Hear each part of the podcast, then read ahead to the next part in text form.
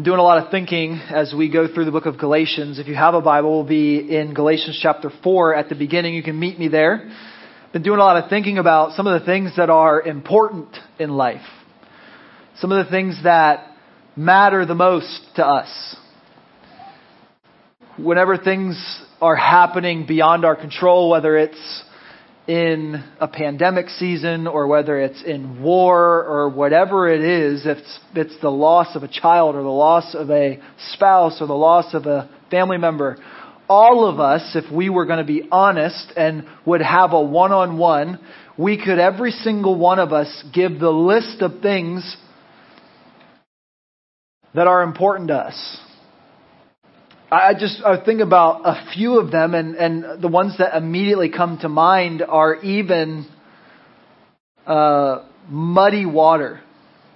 Because I think depending on where you are, when you're there, what you're going through, your answer to the question, what's most important in your life, and I actually want to put that question on the screen for you.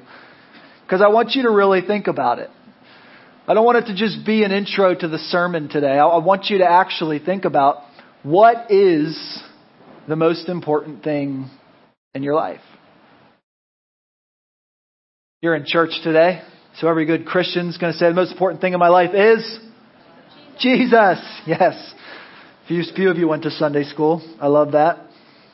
But listen, when you're at work, you're going to be conditioned to give a certain answer, right? Depending on who's around, you're going to answer that question. At this moment, what is the most important thing in my life, if you were at school, you're going to answer that question differently than you would at home. If you're a parent, you may answer that question differently. If you are Joe Biden, the President of the United States of America, you will likely answer that question differently. If you are the President of Ukraine, you are going to answer that question. And we're seeing that even in live time, him answering that question differently than you and I would at this moment. If you were the president of Russia right now, you'd give a different answer. And the reason is because life is more complicated than we often admit that it is. We hide behind these facades of having it together and frankly, most of you do. On the outside. Right? But it does not take but a moment, a phone call, an email, a text, a TV story, a Instagram post, a anything to snatch that away from you. Because what is the devil after? He's out to seek and kill and destroy. And that's just not a theory, it's a reality. It's a reality that even at this moment is so easy to look around the world and say, yeah, things are not as they should be. But it's also been that way throughout history, hasn't it? It was just a few months ago we were talking about the Middle East and evacuating people out of that country of Afghanistan. And how quickly we have forgotten about the people that are still in Afghanistan and still suffering. And we could go around the world at this moment and talk about the issues that are there. Profound brokenness. Profound brokenness. And what I'm, what I'm really driving at is the complicated nature in which you answer the question, what is the most important thing? Because some of us dare I say, a lot of us, myself included, are prone to not answer that question honestly. And you and I are not doing ourselves any favors by not answering that question honestly. And here's why we don't answer it honestly. You're probably in one of two camps if you're not willing to answer it honestly. Now, some of you have probably been through the ringer over the past few weeks, months, years, and you're willing to answer it honestly. But it was a process to get there. But here's the reality. Some of us aren't willing to answer it honestly because we just, we're just going to roll in here and give the church answer, right? Well, Jesus is most important. Does your life look like it though? Right? Because many of the things that Jesus asked in this book of us, whew,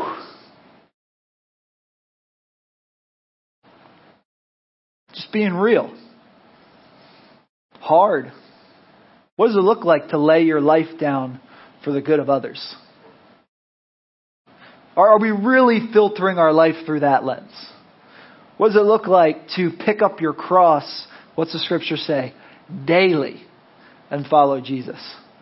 What's it, what's it, what's it like to look at every human being that crosses your path without political eyes, but with Jesus' eyes? What would change? And I'm just picking on one example. We could run the, we could run the gamut of the scripture thinking about that, but I really want you to self reflect as we think through this Lenten season that CR was talking about. What is the most important thing to me? Because for a lot of us, it's going to be our kids, and our, our life is oriented around that center.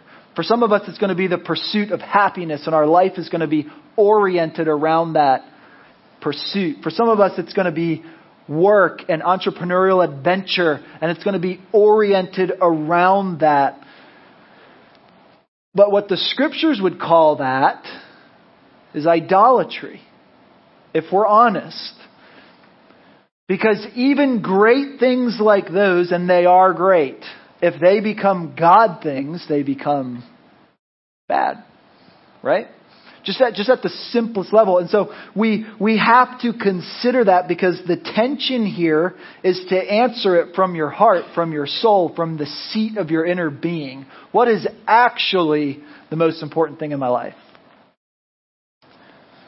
Why does that matter so much? Because on the one hand, if you do zoom out, we are relatively insignificant. But why does that matter so much? Look at this verse in Proverbs chapter 4, verse 23. The Bible says this above all else. Most important, right? Above all else. the most important. Guard your heart. Why? Because everything you do flows from it. Above all else, guard your heart because everything you do flows from it. Last week we answered this question what is the most important from the Bible's perspective? From the New Testament perspective, and the answer to the branding question what is the promise of Christianity? We simplified down to this statement there's Jesus for you. That if you can, that if you can boil it all the way down, like what was the thing, John 3, 16 and 17, that is the promise that comes, the good news that comes through Christianity is that there is Jesus for you. Why is that the most important thing? Why is that the thing that from our heart everything will flow from? Because the Bible is epically clear that He changes who you are. So we said last week the most important thing is justification. The, the legal act by which you're made right with God. The reason that as we look through this Lenten season to Good Friday, and that Jesus had to come and die was to satisfy the wrath of God. So, we look to that as the most important doctrine or the most important thing that ever happened. It is the crux of history. It's the hinge point of history. But it's so important if everything flows from your heart, it's so important because 2 Corinthians 5:17 says if anyone is in Christ, right? And that was the end of Galatians chapter 3, right? If you are Christ's. 2 Corinthians 5:17 says if anyone is in Christ, the new creation has come, the old is gone, the new is here. You're new. You're new. Your heart is transformed. You're redeemed. John chapter 3 verse 3, Jesus replied, Truly I tell you, no one can see the kingdom of God unless they are born again. Right? That was a conversation Jesus was having with Nicodemus. And he's like, Whoa, what do you mean born again? That didn't make any sense. Do I gotta go back in my mom? You think the Bible didn't have any humor in it, right? Nicodemus is like, what are you talking about? I'm obviously not going back into my mother as a grown man. Jesus was talking about your heart. He's talking about your soul. He's talking about regenerating who you are from the inside out. And so this was Paul's central concern at the end of Galatians chapter 3, which is what we talked about last week. 329 says it says if you are Christ. And so that was our central concern last week. If you are Christ, there is Jesus for you. I love it. If I could say last week's sermon in one sentence, I would say this. The God who makes the demands, we talked about the law, the God who makes the demands is the same God who meets the demands. Gospel. So law and gospel are his two words. And so he makes those demands, but the law itself doesn't fulfill the demands. Jesus had to. And so he did. And so that's where we come to as we enter chapter 4. And the, the thing is, is great. Now what? I think I think about it from the perspective of somebody who walks into the courthouse down here. I was on jury duty recently, and so it's like fresh in my brain. But just watching the the defendant come to the stand and hear not guilty. Some of them having already been in prison for years, right? Not guilty and you you walk out of that courtroom different free. Now what? Think about it. Put yourself in that place because spiritually speaking, that is what happens. The old is gone. All of its brokenness. The new has come free. Now what? What, what comes behind Justification. Being made right with God. Fantastic. I'm made right with God. Now what? That's where we come in chapter 4. So the question is then, what is most precious? Think about it. What is most important to be made right with God? Nothing can flow through that without it. I have to be made right with God. But the question that comes behind it is what is most precious? What is most precious? What changes things? Another way you could ask that is what is most beautiful? What is most impactful? Galatians chapter 4 begins to round that bend in the road, moving us from just a simple transaction into something of beauty. So look at the end of Galatians 3, verse 29, and then the first few verses of chapter 4, and just listen to the transition that Paul's making. He says this, if you are Christ, right? So we've been establishing that, we've been building that case, we've been talking that through. If you are Christ, here it is, then you are Abraham's offspring. And we spent a lot of time on that last week, so you can catch that on the podcast. Heirs according to a promise. So important. Paul's now going to round that corner and explain himself. So, you're in, you're his. Now what? I mean, the heir, as long as he is a child, is no different from a slave. Though he is the owner of everything, but he is under guardians and managers until the date set by his father. In the same way, we also, when we were children,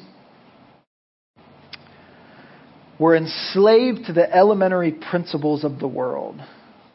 But when the fullness of time had come, God sent forth his Son, born of a woman, born under the law to redeem those who were under the law, so that, and here it is, right? Here is the corner in the road. Okay? So that, if you have a, a, a paper Bible, I would circle that. It's so important. Okay? Jesus comes, redeems us from the law. Why? What now? so that we might receive, say it with me, adoption as sons. And because you are sons, God sent the Spirit of His Son into our heart, crying, Abba, Father. So, you are no longer a slave, but a son. Then an heir through God. What is the most precious thing in your life? It's one thing to be legally made right. It's an entirely different thing to be made whole. There's a few important things going on here, right? Because when you think about the, the categories that Paul's using, he, he talks about being slaves. He talks about us being like slaves.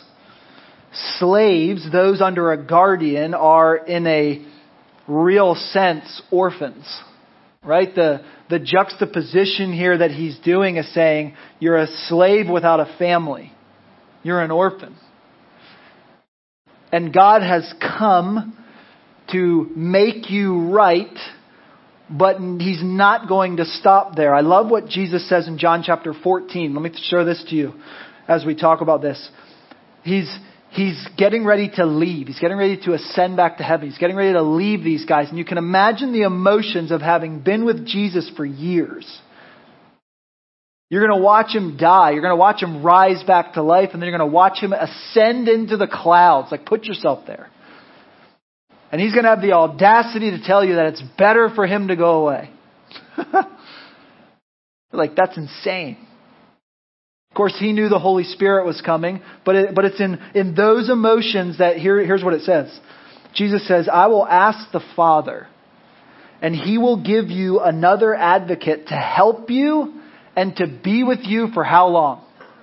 Forever. Remember what we talked about last week? Everlasting life. There's an altogether different category for those of us who are in Christ. He'll be with you forever. What, who is this? Verse 17. The Spirit of truth. The world cannot accept him because it neither sees him or knows him, but you know him. I love this. But you know him because he lives with you and will be in you. And then here it comes. I will not leave you as orphans. I will come to you. And so then Paul's saying, you know what Jesus said about not leaving you as orphans and sending the Spirit of truth? Paul comes back in Galatians chapter 4 and says, the Spirit of Jesus is being sent into your heart crying, Abba Father. It's not just that you're getting a helper who's going to help you have your best life now. In fact, you might not. He may, in fact, call you into your worst life now because it matters for your best life then. So important. And that's not to say that He won't bless your life now, but it's pretty clear in Scripture that every single human who is following Jesus will suffer. In this world, you will have trouble. Super important. Because what's happening here is an orphanage meets needs, right? And a lot of them do a great job. But there is a difference between meeting someone's needs and inviting them into your family. Yeah? So critical that we understand that because there is no substitute for family. There's no substitute for a loving father and a loving mother providing for their kids. You see the picture that Paul is building, and some of you have lost your mom or you've lost your dad, and it's a hole that doesn't get easily filled. Why? There's nobody like family. Some of you have had a really poor earthly view of a father or a mother, and I mourn that with you. But I want you to know that there is a Father who loves you perfectly and unconditionally and is inviting you into his family.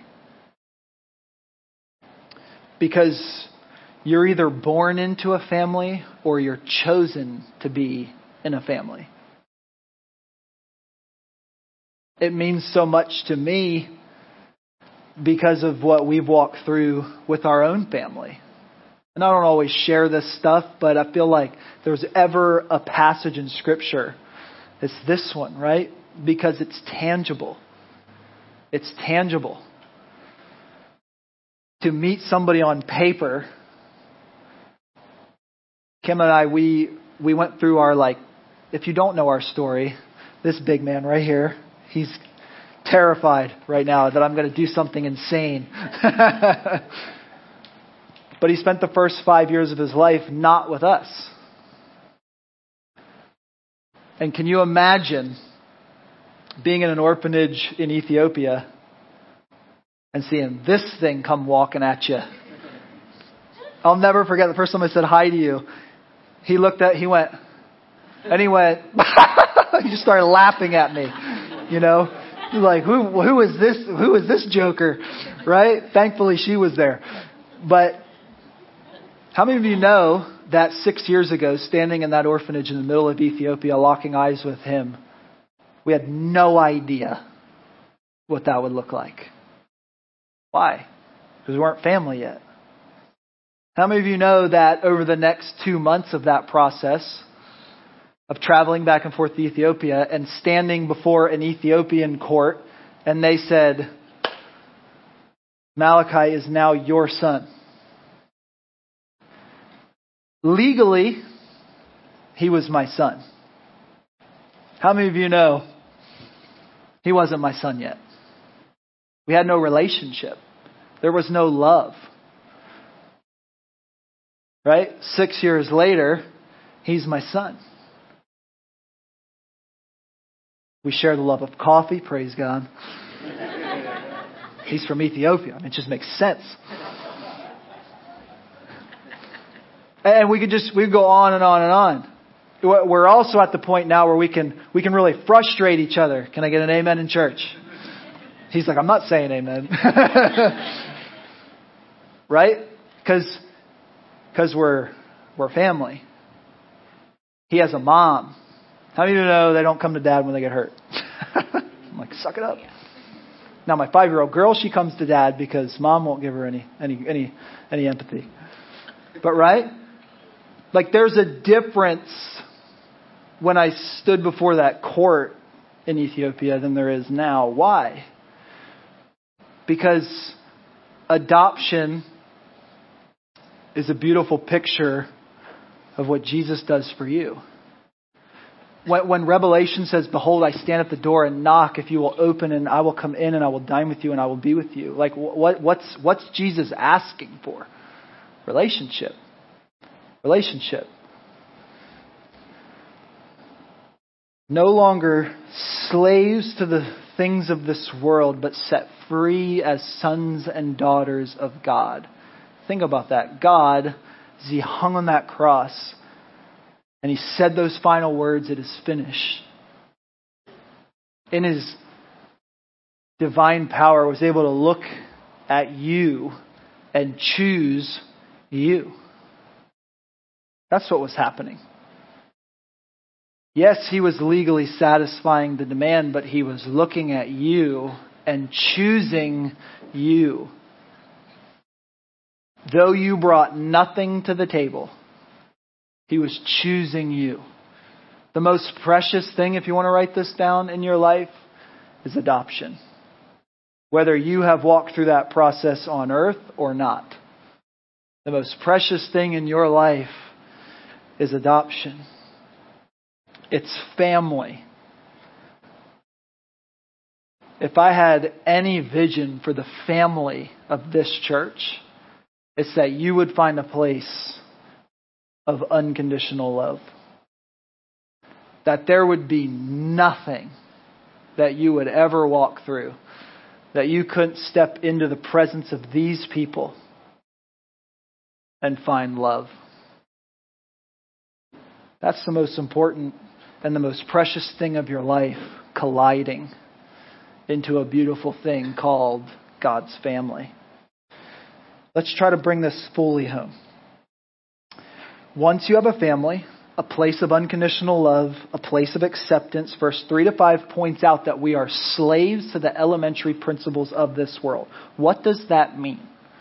What does it mean to be slaves to the elementary principles of this world? Listen, powers of evil prevail in this world. And if you cannot see that in your own life or around the world, you are hiding under a rock that I would love to come join you under. even in our closest relationships, right? Why, why is the cliche that you treat the ones closest to you the worst? Why is that cliche? Why do, why do they see the worst of you? Because all the masks are down, all the things are down. You're just getting the raw you, and Jesus is inviting you, that you, to be in his family. But the, the power of evil does prevail and dominate the lives of sinful human beings, and that is reality. So we are brokenhearted over what we see in Russia, but we are not surprised by what we see in Russia. We're brokenhearted by some of the things we see around our own country. We're not surprised by that. Right? That, that, that's why we talk about uh, seeing and drawing near to the broken, but at the same time celebrating what's good. Because we hold in tension these two things that are happening in the world. So evil is there and it is real. Let's go even further. Even the law of God, if you were to just simply grab the Bible and read it, you would be like, Ugh. Right? Because Jesus says things like, be perfect because I'm perfect. How's that going? Horribly wrong. Right? Even the, even the simple things that he says to us, like pick up your cross daily and follow me. Like you have to feel the weight of that and, and how, fall, how short you fall of that every day. I joke with you frequently. I'm a professional Christian. Okay, you pay me to do this and I'm still not good at it. Like, even the law of God creates this enslaving atmosphere. But the beauty is that He doesn't leave us there. Right? That He sends His Son into your heart crying, Abba, Father, because when you have nowhere else to look, you look where? Up. And that is the point. Apart from Jesus, we see this on display all over the world. We see it in our own life. We're, we're not even here to point fingers at Putin or Kim Jong un or the, the huge, obvious things. No, no, we could look right in the mirror and see the problem. Could look right in the mirror and see the problem. And so the global church enters into this season of Lent recognizing that all is not well. That we need these seasons to be reminded of what we long for. That Jesus will come again and he will make all things new and he will right every wrong and his kingdom will come. But until that day, we live in this reality, this brokenness that has light breaking through the cracks at every part, but it is not as it should be. But from all that slavery, whether it be to sin, whether it be physical, whether it be spiritual, whether it be mental, from all of that slavery, Jesus brings this good news that he's coming into your heart, having made things right between you and God, crying, Abba, Father, and inviting you to be chosen and brought into his family for unconditional love. So critically important. Our justification, the legal act, and our adoption go hand in hand to bring the fullness of God's love to his kids.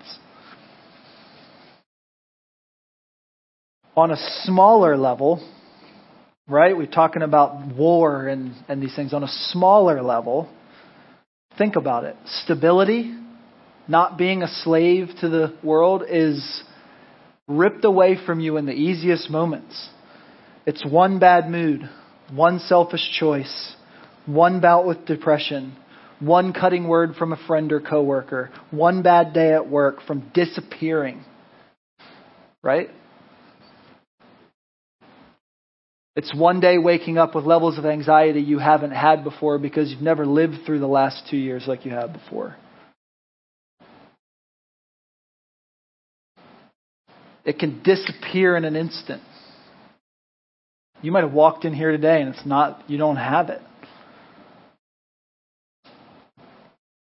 So we look to, we have to look to something or someone else for satisfaction in this world. Pragmatically speaking.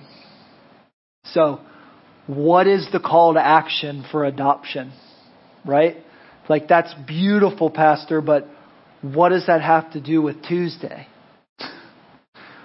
What does it have to do with when I lose that loved one? Or what does it have to do with when I struggle with my sin? Or whatever it is, you fill in the blank, or when you look at Ukraine and you, you struggle through those things. What, what does it have to do with me now? I want to encourage you to do three things. Okay, and you can write these down if you want to do this as a practice this week. What's the call to action if I am slaves to the things of this world and Jesus has been sent into my heart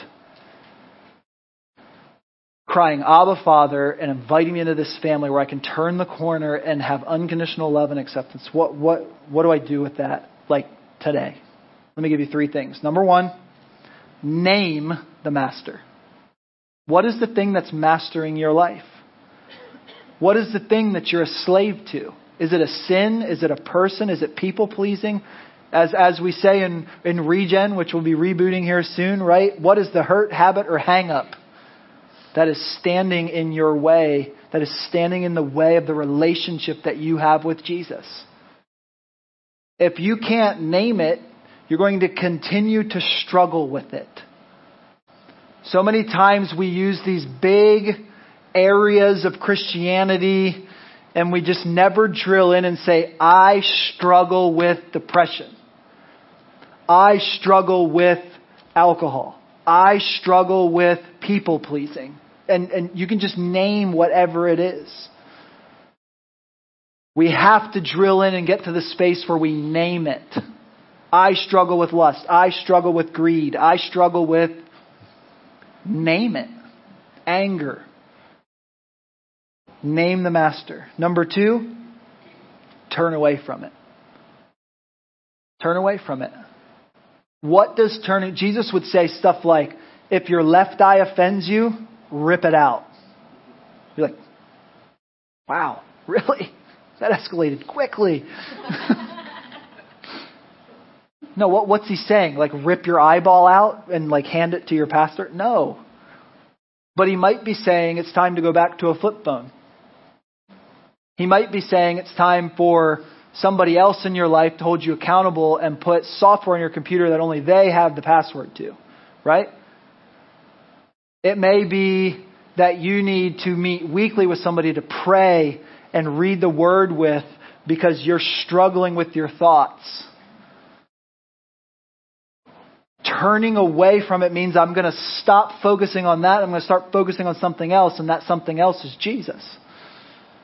But there are tangible steps for you to do that. There is no shortcut to a great relationship. It's called time.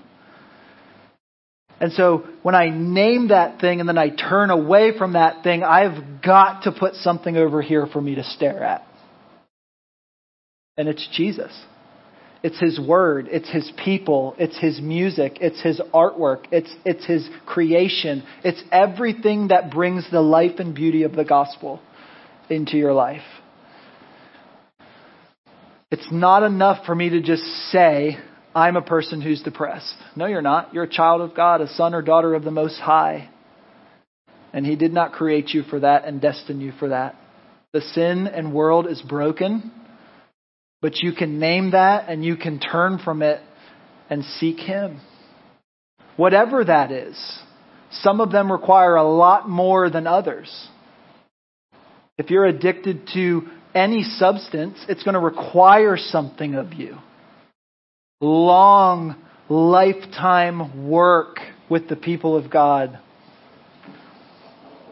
And we could go on and on. I don't mean to do that. But the last thing so name the master, turn from it to Jesus. And then the third thing is to rest.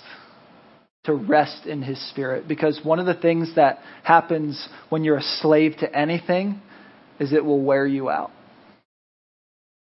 Name it, turn from it, and rest. Rest in Jesus. Rest in his Spirit. Don't you love that phrase that He sends the Spirit of His Son into our hearts, crying, What? Abba, Father. I get that picture of a little kid running into the arms of their dad and just being swallowed up, right? That's what that picture is. Somebody today needs to run back into the arms of the Father. Maybe you're sitting here today, maybe you're watching online, maybe you'll hear this later. But I don't believe in accidents. I believe in divine encounters. And I just want you to know that if you walked in this place in any, enslaved to anything in the world, that today is the day that you can name that, turn from that, and rest in the arms of your Father. Amen. Why don't you stand with me? The band's going to come back up and play, but I do think that it's important for those of us who are human, right? This is a human thing. To recognize, as the creature creator confession says, that He is God and we are not. And just to recognize that we need His help. And so I want to encourage every single person in here to name that thing. I've been alive long enough to know that every week that we walk into this place, there's a thing that we could name. A thing that we struggle with. A thing that we wrestle with. That we need to name and turn to Jesus from.